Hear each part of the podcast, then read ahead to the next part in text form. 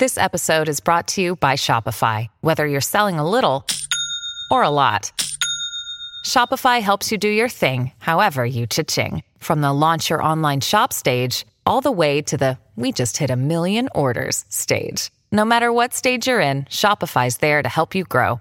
Sign up for a $1 per month trial period at shopify.com slash special offer, all lowercase.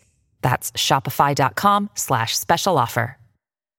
With Lucky Land slots, you can get lucky just about anywhere. Dearly beloved, we are gathered here today to. Has anyone seen the bride and groom? Sorry, sorry, we're here. We were getting lucky in the limo and we lost track of time.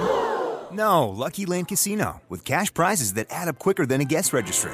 In that case, I pronounce you lucky.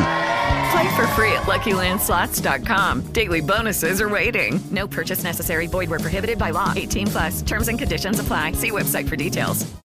Lucky Land Casino asking people, "What's the weirdest place you've gotten lucky?" Lucky? In line at the deli, I guess. Aha, in my dentist's office. More than once, actually. Do I have to say? Yes, you do. In the car before my kids' PTA meeting. Really? Yes. Excuse me, what's the weirdest place you've gotten lucky? I never win and tell. Well, there you have it. You can get lucky anywhere playing at LuckyLandSlots.com. Play for free right now. Are you feeling lucky? Purchase necessary. Void where prohibited by law. 18 plus. Terms and conditions apply. See website for details.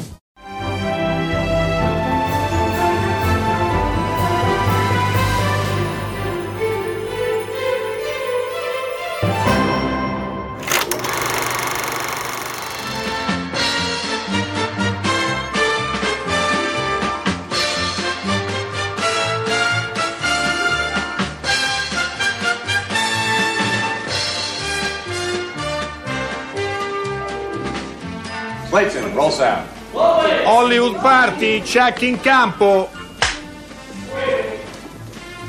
Action.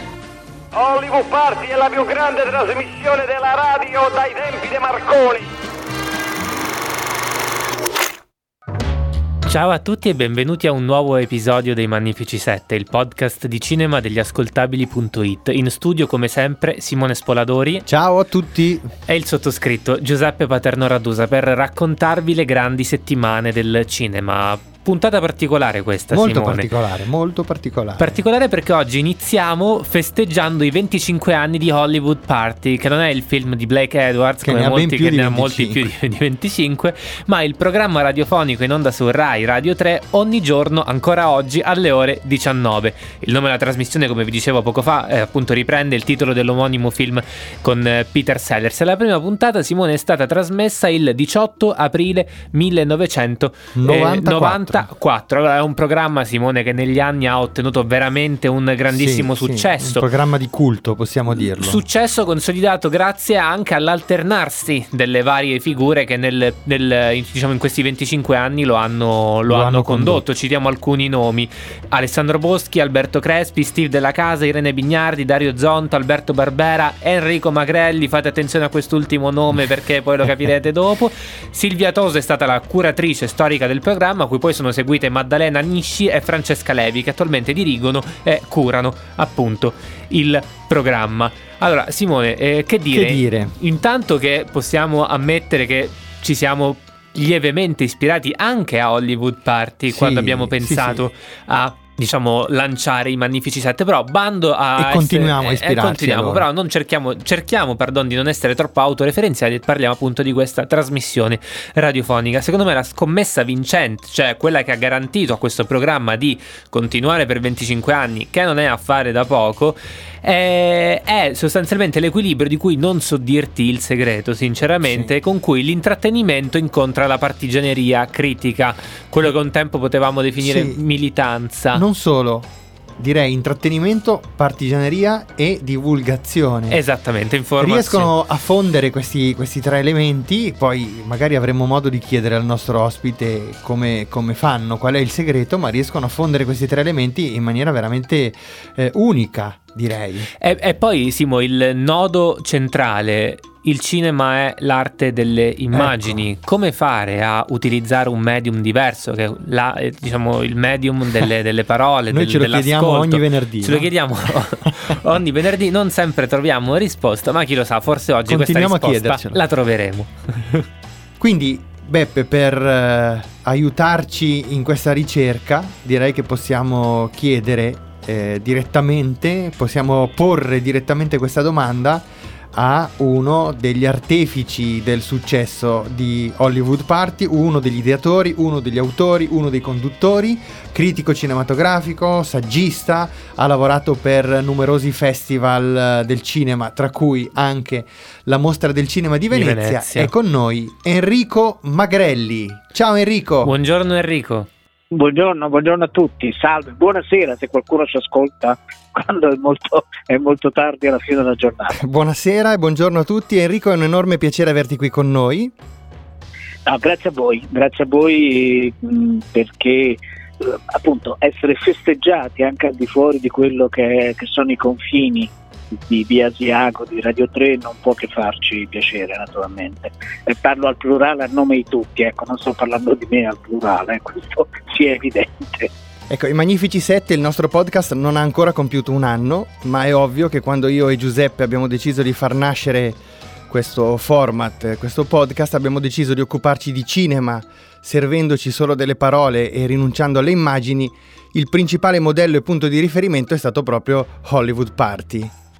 Vabbè, questo ci, ci onora, ci imbarazza, ci fa arrossire, ma allo stesso tempo ci rende, eh, ci rende orgogliosi perché vuol dire che in questi anni, almeno in questi primi 25 anni, infatti la serata che abbiamo dedicato alla, uh, così, a, ai festeggiamenti. Alla, alla, festa, ai festeggiamenti, non certo alle celebrazioni, era buona la 25esima, mm. perché era un modo per giocare con una data e anche con, con l'idea di un chuck, no? per cui alla 25esima ripresa ci siamo, o al 25 take ci siamo, ci siamo arrivati.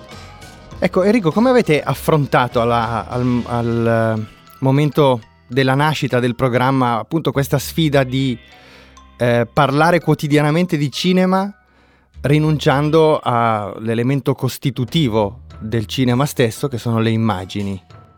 Eh, dunque, la, la cosa, il progetto nasce naturalmente mh, un po' prima di 25 anni fa, la radio, radio, Rai ha avuto sempre programmi di cinema uh, condotti nel corso del, del, tempo e dei decenni da giornalisti importanti come Lello Bersani oppure un giornalista uh, piacevolissimo, parliamo di persone che purtroppo non ci sono più come Franco Cauli, uh-huh. però non c'era mai stato un appuntamento quotidiano. quotidiano.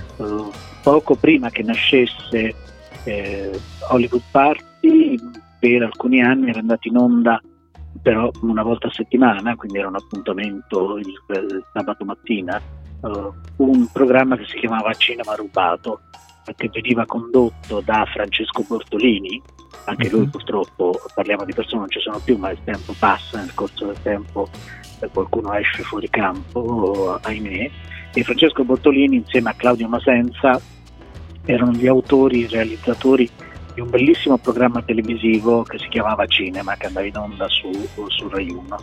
E l'altro conduttore ero, ero io insieme a Francesco. Quando arrivò Aldo Grasso, Aldo Grasso è stato direttore della radiofonia per un certo periodo, pensò che eh, si poteva tentare o scommettere su un appuntamento quotidiano.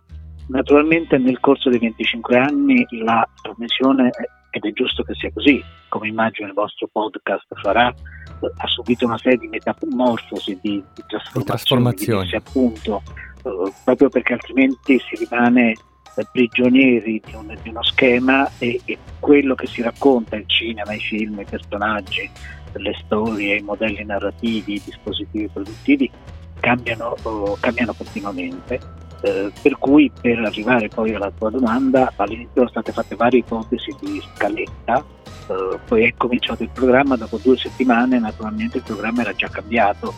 Eh, i, i, primi due conduttori siamo stati David Grieco ed io e c'era poi una terza presenza molto interessante che era Cinzia Leone. Cinzia Leone è mm. un'attrice comica, erano gli anni nei quali la TV delle ragazze, anche certo. una nuova comicità femminile stava, uh, si stava imponendo e l'allora direttrice di, di, di Radio 3, eh, Roberta Carlotto, pensò che una presenza di questo tipo potesse avere un senso.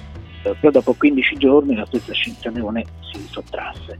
E da lì poi è cominciata una lunga storia con avvicinamenti alla conduzione, con l'allargamento del gruppo dei conduttori e degli autori ehm, e quindi non ci siamo mai posto il problema, non ci sono le immagini, lo sappiamo, la scommessa è quella di provare a raccontare eh, il cinema, eh, i personaggi, i film e tutte, tutte, le cose che ho detto prima, attraverso, attraverso le parole, attraverso il, il, racconto, per cui la trasmissione è sempre stata uh, il tentativo di raccontare l'universo cinematografico senza fare grandi distinzioni fra alto e basso. E basso. E, senti, uno dei punti di forza del programma, eh, a proposito di varietà e di, e di capacità di trasformarsi è stata quella eh, che, che, hai appena raccontato, cioè, cioè di eh, cambiare eh, e ruotare spesso i conduttori, avendo anche degli ospiti a condurre determinate settimane del programma. Questo in, in apparenza potrebbe sembrare eh, un punto di debolezza e in realtà si è rivelato uno dei punti di forza del, del, del programma. Sì, si è rivelato un, un, punto di forza perché era importante non essere eh, monotoni, nel senso proprio con un unico tono, perché ogni conduttore, anche il più, il più capace, il più brillante, il più cupo, il più intellettuale, tende ad avere un certo tipo di approccio nel racconto, oh, nel racconto del cinema, ecco, utilizziamo questa espressione.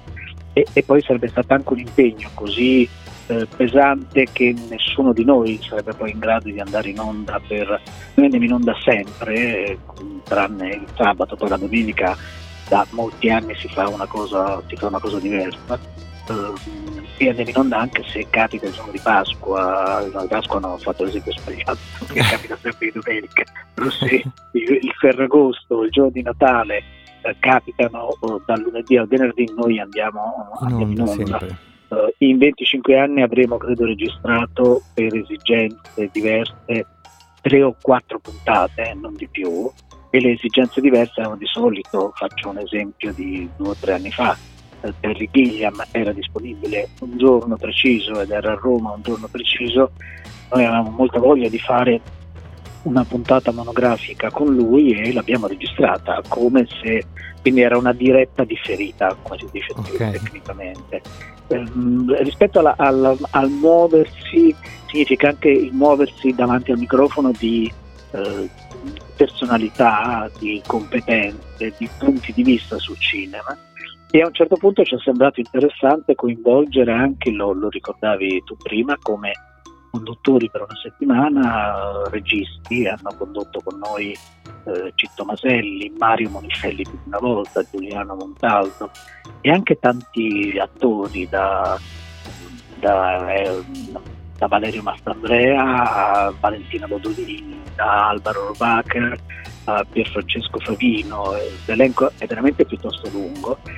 E, eh, e questo è stato molto interessante proprio perché ha innestato all'interno di, una, di un format come quello di Hollywood Party delle voci diverse, delle voci che arrivano direttamente dal mestiere, dal mondo che, che, che descriviamo e che accompagniamo.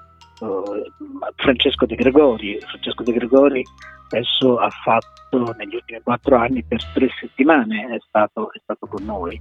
E sentir ragionare una persona che viene da un altro mondo ma che ama molto il cinema sulle, sono sui suoi western preferiti o sulle sue passioni cinematografiche, credo È che sia un arricchimento sì. del, del programma. Ecco, un altro punto di forza a mio modo di vedere è questo equilibrio perfetto che siete riusciti a raggiungere sin da subito tra divulgazione e intrattenimento. Ecco, come riuscite a mettere d'accordo queste due esigenze e a farle a farle combaciare anche con eh, la, chiamiamola così, la partigianeria critica. Questo, questo, non è semplice, nel senso che è un equilibrio che non è arrivato subito, che non riesce in tutte le puntate, questo è abbastanza evidente perché altrimenti eh, sarebbe abnorme e mostruoso.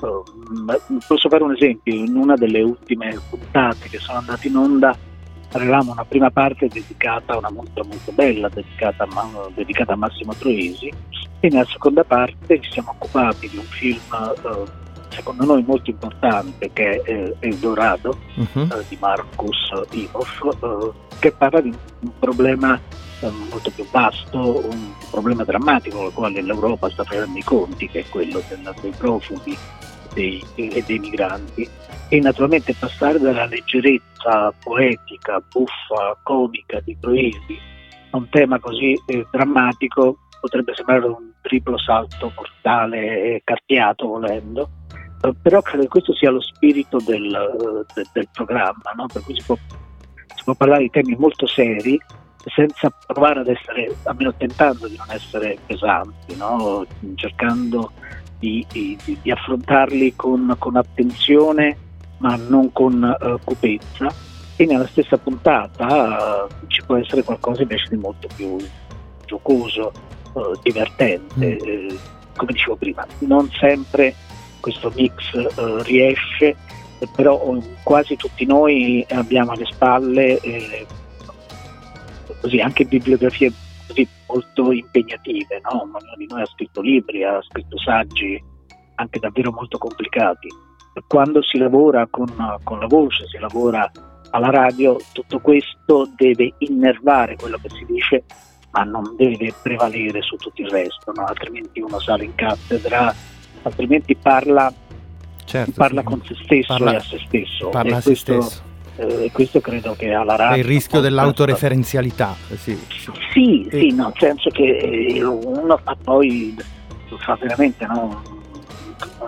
Cioè, è una cosa che personalmente quando poi l'ascolto mi dà molta noia, no? nel senso la, l'esibizione della competenza, se, se, uno ha una qualche forma anche blanda di competenza, non deve esibirla, deve, far, cioè deve essere filtrata attraverso, attraverso quello che uno racconta e dice e scegliendo certi argomenti piuttosto che altri. Sono d'accordo e in questo voi siete, siete eh, dei maestri per noi, eh, come dicevo prima, dei punti di riferimento assoluti. questo, questo mi e ci imbarazza, devo dire, comunque grazie. Enrico, c'è un episodio che ricordi con particolare affetto? Hey, it's Kaylee Cuoco for Priceline. Ready to go to your happy place for a happy price? Well, why didn't you say so? Just download the Priceline app right now and save up to 60% on hotels. So, whether it's Cousin Kevin's Kazoo concert in Kansas City, go Kevin, or Becky's Bachelorette Bash in Bermuda, you never have to miss a trip ever again. So, download the Priceline app today. Your savings are waiting. Go to your happy place for a happy price. Go to your happy price, Priceline. Guarda, ce n'è tantissimi, uno di quelli che mi viene in mente ora immediatamente, ehm, abbiamo avuto la fortuna nel corso eh, degli anni di avere quasi tutti i grandi protagonisti della, del cinema, dico quasi tutti perché ci manca Spielberg, ci manca anche qualcun altro, però da noi sono venuti eh, Spike Lee, abbiamo fatto una lunga eh, trasmissione tutta al telefono con Clint Eastwood eh, che era a Los Angeles, eh, quindi ci manca Spielberg e ci mancano anche molti altri naturalmente. Tra le persone che sono venute a trovarci ancora non era, era molto popolare, molto importante, mi viene in mente un pomeriggio con uh, Kate Blanchett mm. che era venuta in studio uh, con un atteggiamento che poi ha conservato per nostra fortuna per tutta la vita, tranne quando lo vediamo giustamente con il tappeto rosso dei festival o quando deve fare i fotocall e quello fu un pomeriggio molto, fu una trasmissione molto, molto piacevole eh, nella quale lei eh, con l'intelligenza che la contraddistingue eh, riuscì a intuire subito qual era il tono, no? un tono serio ma non serioso, giocoso ma non, ma non demente, e tanto che poi il giorno dopo mandò attraverso l'ufficio stampa americano un, un saluto e congratulandosi dicendo che era stata eh, molto bene e questo è uno dei tanti episodi eh, piacevoli perché tu ti rendi conto che non solo lavori per chi ti ascolta ma lavori anche insieme agli ospiti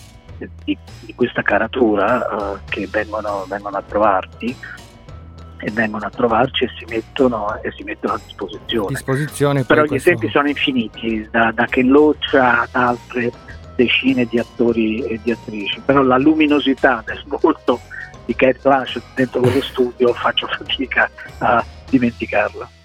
Enrico, grazie davvero per questa chiacchierata. E Grazie a voi. Ancora Dai, auguri per i ai- vostri... ai vostri 25 anni allora, dai. e ai vostri Prendiamo 50. questo impegno. Chissà. Buon lavoro. Ciao Enrico, grazie, Ciao. grazie ancora. Ciao. They're coming. Our enemy doesn't tire,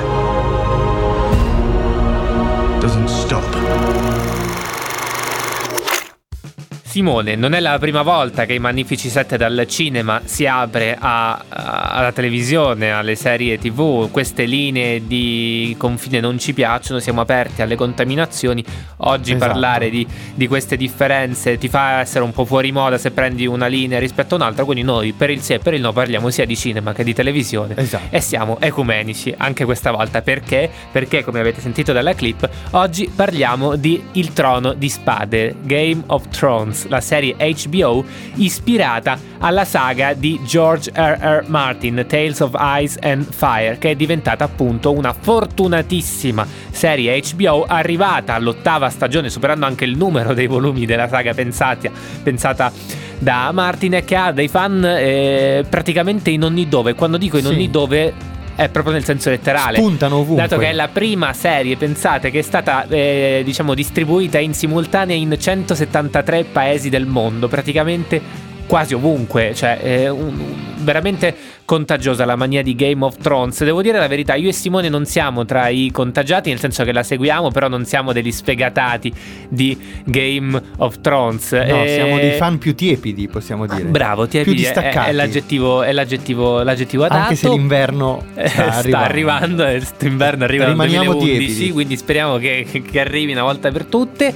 E oggi parliamo dell'ottava stagione, della- del, diciamo del- dell'inizio dell'ottava stagione, che per noi è una scusa un po' per analizzare il fenomeno, fenomeno, Game sì. of Thrones, un fenomeno che io e Simone oggi analizzeremo insieme a un ospite che arriverà più tardi e che ovviamente ha avuto talmente tanto successo da farci, eh, da- da- diciamo, da ispirarci alle domande. Ma perché Game Perché? of Thrones Perché? ha così tanto successo? Io, sinceramente, perché, la mia risposta ce l'ho, nel senso che Game of Thrones nel suo sviluppo fa tutto quello che una serie di intrattenimento dovrebbe fare, cioè essere ruffiana in maniera spudorata.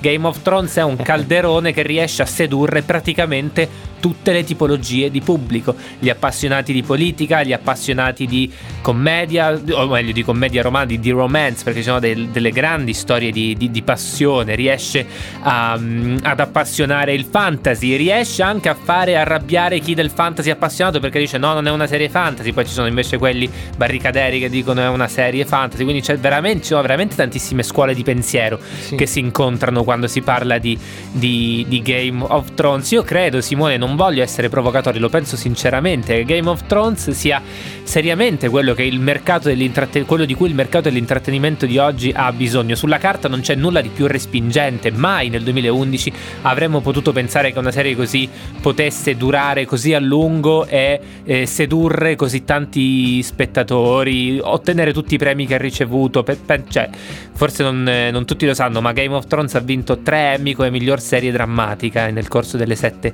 delle sette stagioni. Un successo clamoroso. So benissimo, so che diciamo la, la, mm, la prima puntata dell'ottava stagione ha attirato 300.000 spettatori in una fascia notturna che non è esattamente quella che richiama 300.000 Non spettatori. tutti contenti, eh, però. Non tutti contenti, sì, ma a questo punto esco diciamo dalla dimensione critica e parlo diciamo, da quella chi se ne frega. Ma chi se ne, nel senso, eh, 300.000 spettatori di notte è un numero veramente impressionante. Sì, Come sì. la vedi tu?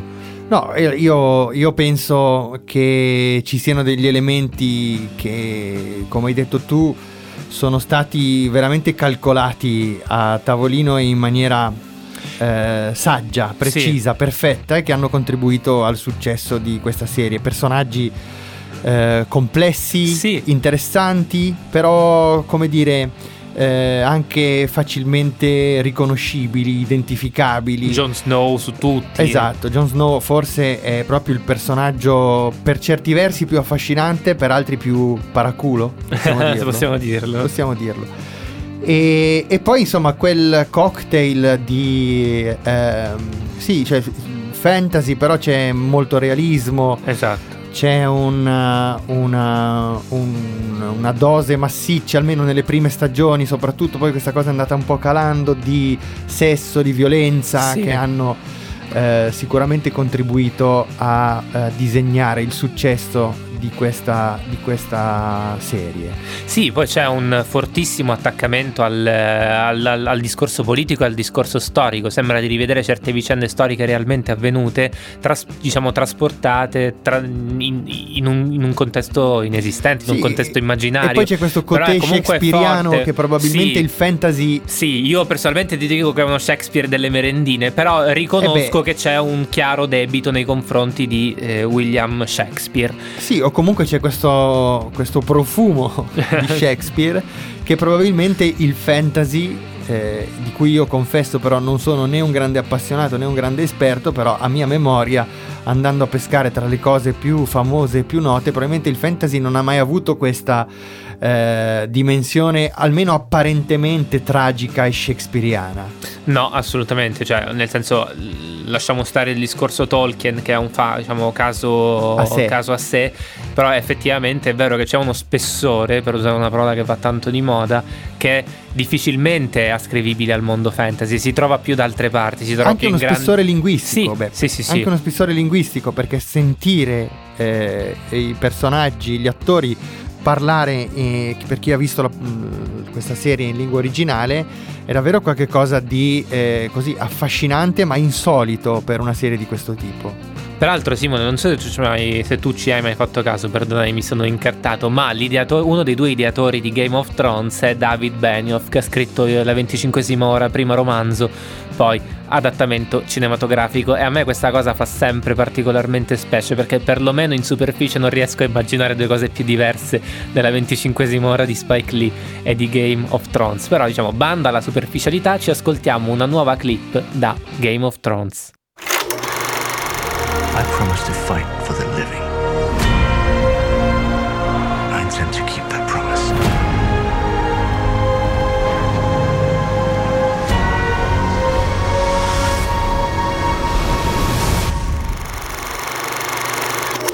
Simone, visto che abbiamo parlato di eh, fan base eh, esagitate, citate, frenetiche di Game of Thrones, noi abbiamo come ospite un grandissimo esperto di Game of Thrones, che appunto non è solo un fan, ma è veramente qualcuno che Game of Thrones lo ha Lo analizzato conosce. in ogni aspetto possibile e immaginabile. Lui si chiama Giulio Seminara, è stato è contributor per l'unità, per il dubbio, eh, per la scimmia pensa e per Nercor. Ha scritto un interessante articolo che fa da spunto appunto all'intervista che faremo insieme a lui.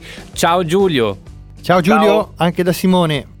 Allo- Allora, Giulio è un grandissimo esperto di Game of Thrones, come dicevamo in, eh, in apertura, e ha scritto un pezzo molto interessante su Nerdcore. Giulio, ma in che senso Game of Thrones è il Real Madrid dei Galacticos? Sì, perché come il Real Madrid di quegli anni schierava contemporaneamente fior fior di campioni come Zidane, Figo, Raul e Ronaldo, allo stesso modo Game of Thrones schiera una straordinaria moltitudine di personaggi interessantissimi, tra l'altro presi dalla storia, quindi non figli di un buon script televisivo, ma che attingono alla letteratura e anche alla storia britannica. Pensiamo a Daenerys che rimanda un po' lei, regina ultima della casata esiliata, che torna per riprendersi il trono, un po' a Enrico VII, ma eh, Cersei Lannis, peraltro grande personaggio femminile, riguarda- ricorda un po' Margherita Rangiò e Anna Boleyn, e Tyrion ricorda Riccardo III, quindi ci sono tantissimi personaggi straordinari che sono figli di secoli di letteratura e di storia. Senti, hai citato la storia, hai citato dei personaggi storici appunto realmente esistiti. Un altro- un'altra uh, parentesi interessante del tuo pezzo è quella legata al potere. Tu parli del potere nella serie come spazio di spregiudicatezza, violenza e morte in un'ottica machiavellica. In che senso? Chiaro che Machiavelli è uno dei testi di riferimento dell'opera nel senso più conturbante, nel senso più corrotto. Tutto è lecito. E chi arriva al potere lo fa tramite fratricidi, eh, parricidi, infanticidi, tradimenti. Non ci sono elezioni nel trono di spade, non c'è la democrazia, non è neanche una monarchia in salute, è agglomerato di poteri, di alleanze e si è tanto più forti quanto più si è pronti anche a infrangerle queste alleanze e a tradire e a uccidere. È un campionario di violenze e di macchinazioni appunto. Cersei ma anche la regina di spine, Dito Corto, Varys, Tyrion, Tywin Lannister, Roose Bolton, tutti pronti a uccidere, tradire e mentire per il potere. Il potere è un po' lo scopo di tutti e adesso è lo stato sicuramente lo scopo di Daenerys, quello di riconquistare il trono, e lo è stato di Cersei, di suo padre Tywin e di tante casate. Ecco appunto, eh, Giulio, hai introdotto il tema del, del sesso, della sessualità, eh, i personaggi di Game of Thrones si muovono seguendo spesso queste componenti pulsionali e volevo avere una tua opinione su questo, cioè su anche la rappresentazione del, del corpo in questa serie. Ci sono spesso corpi eh, statuari, ma anche corpi imperfetti, corpi mutilati. Mutilati, sì, sì. non è un caso. Cioè, Game of Thrones è una no-fly zone rispetto al politicamente corretto, non solo nel potere, quindi alla democrazia assente e alle spregiudicatezze che dicevamo prima, ma anche rispetto ai sentimenti, per cui gli incesti, gli stupri, eh, gli atti di pedofilia eh, hanno pienamente cittadinanza in un contesto che non è tanto un fantasy nel senso classico, ma un reality della violenza, della contemporaneità, il caos e quindi via, ampia, via al sesso come violenza e anche come strumento per il potere. E le donne hanno un ruolo molto importante in questa serie, via via sempre di più, cioè il triangolo rosa della politica adesso sta sull'asse Cersei, Daenerys, Santa, intorno a loro uomini mutilati e virati e diversi eunuchi. Non è un caso, eh, Game of Thrones si può classificare anche un po' una serie femminista se vogliamo dirlo, perché i maschi alfa spariscono, si inginocchiano, si inchinano, abdicano eh, a favore di donne che sono così forti, così capaci, così determinate. Giulio, senti, una domanda molto, eh, come dire, questa volta molto meno generale sulla serie, molto più nel concreto di quello che è l'inizio della, dell'ultima stagione. Eh, cosa ne pensi del, del, pilot di questa ottava del pilot, del primo episodio di questa ottava stagione che è andato in onda lo scorso weekend? Benissimo la prima con qualche caduta. Sempre più spazio all'elemento fantasy e romantico, in particolare Jon Snow Daenerys indugia troppo in una situazione romantica un po' sdolcinata che è solamente fuori sincro, fuori tema fuori rispetto tono. a quello che noi siamo abituati quindi anche io penso come la maggioranza degli spettatori che è un po' questa coppia stanchi speriamo che subentrino delle dinamiche di rivalità, di scontro anche più delle rivelazioni che sono appena giunte a Jon Snow per cui Jon Snow in realtà è nipote di Daenerys e quindi insomma dovrebbe accollarsi in cesto per proseguire e un'altra caduta è stata anche la liberazione un po' improbabile e frettolosa di Yara da parte di Tion. E sì. Questo è quindi stato un altro errore. Complessivamente buon ritmo, sono successe tante cose. Ci attendiamo molto ora dall'incontro di Jamie con Bran, dall'incontro di Jamie con i suoi vecchi nemici. E poi sì, stiamo strepitando per la battaglia di Grande Inverno, quella tra vivi e morti. E poi anche qui, eh, in realtà noi fa paura che è il re della notte. Quindi vogliamo sapere cosa succede ad, ad approdo del re. In definitiva io vorrei nel mio piccolo più politica e meno fantasy, più intrighi, più pathos, più sentimenti e più alleanze, anche con la possibilità che vengano messe in Francia e non eh, lo scontro vivi e morti, perché d'altronde non è dell'ennesimo ritorno degli zombie o dei draghi che ci siamo innamorati, ma il fatto di vedere Shakespeare, una, un medley di Shakespeare e Tolkien in scena. Bene Giulio, grazie mille per il tuo contributo. Simone, te l'avevo detto, Grazie è a un vero esperto. Un vero esperto. grazie mille Giulio, torna di nuovo a trovarci. Ciao. Ciao. Ciao, presto, Giulio, a ragazzi, presto. Bene, Simone, lasciamo le cronache del ghiaccio e del fuoco al ghiaccio e al fuoco Mm. e diamo appuntamento alla prossima settimana. Benissimo, allora buona settimana a tutti. Vi aspettiamo sempre sugli ascoltabili.it con i Magnifici 7. Alla prossima!